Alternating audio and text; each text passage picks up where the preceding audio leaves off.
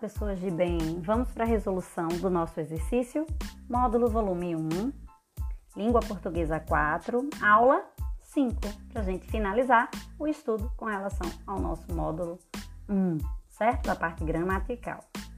Sobre colocação pronominal, o emprego da próclise, ênclise, mesóclise. Primeira questão, pede para marcar a incorreta, certo? Qual é a que está incorreta, Whitney? A letra C. Por quê? Na ênclise, o pronome aparece depois do verbo e não antes, porque quando o pronome aparece antes, a gente chama que o caso é de próclise. E se ele tivesse intercalado entre verbo no infinitivo, pronome e depois a desinência, seria um caso de mesóclise.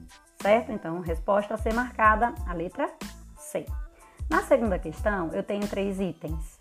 E o primeiro item ele é incorreto. Veja, o pronome mim foi utilizado de acordo com a norma culta. Isso porque ele substitui o objeto do verbo amar. Assim, deve-se utilizar um pronome oblíquo mim. Apesar de ser transitivo direto, o verbo amar, como outros, admite um objeto preposicionado, como ensina Bechara, gramático da língua portuguesa, né?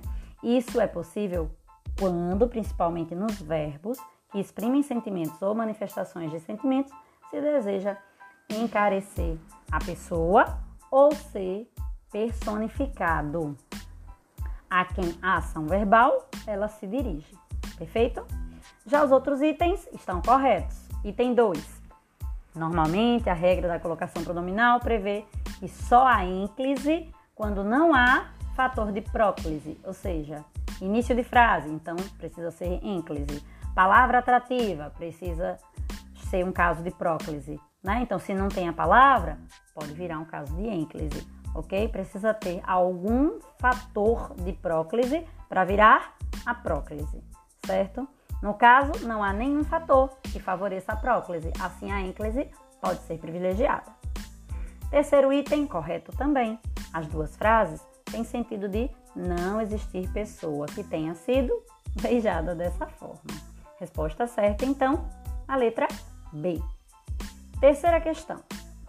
Em seu poema, Oswald de Andrade relativiza as regras de colocação pronominal, que, na variação culta da linguagem, dê-me um cigarro, diz a gramática do professor e do aluno e do mulato sabido, condenam a próclise no início de oração, contrariando o uso popular da modalidade coloquial, Deixa disso, camarada, me dá um cigarro. Também Segala restringe este procedimento gramático, né? Há algumas situações em que o desvio à norma culta é tolerado. Assim, ambos relativizam essa regra gramatical. Por isso que a resposta certa, letra E. Quarta questão. Quarta questão, observe que os três itens estão corretos. Item 1, em ambas as ocorrências, o que classifica-se como pronome relativo, mantendo a coesão referencial. Primeiro relaciona retrocesso social, a locução verbal irá retirar.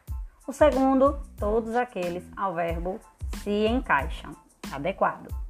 Item 2, adequado também. Segundo as regras da próclise, os advérbios são partículas que atraem o pronome átono, de modo que este se localiza antes do verbo.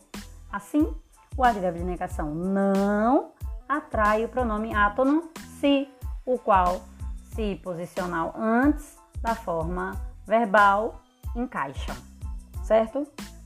Item 3, correto também. A análise sintática da oração centralizada no verbo encaixam, e não se encaixam neste conceito limitante e ilimitado. Mostra que a função de sujeito do verbo é desempenhada pelo pronome relativo que, o qual retoma o pronome demonstrativo aqueles, pertencente à oração anterior. Por isso que a resposta certa, letra E. Quinta e última, para finalizarmos aí com chave de ouro, segundo a norma padrão, não se pode iniciar orações com pronomes oblíquos átonos. Atenção à redação, tá? Apareceu o sinal de pontuação? Prefira sempre colocar depois, caso de ênclise, certo? Início da frase. Coloca o pronomezinho para depois. Fato que se encontra explícito bem no último quadrinho. Por isso que a resposta certa é a letra E. Espero que todos tenham entendido. Um grande beijo. Hashtag meus alunos.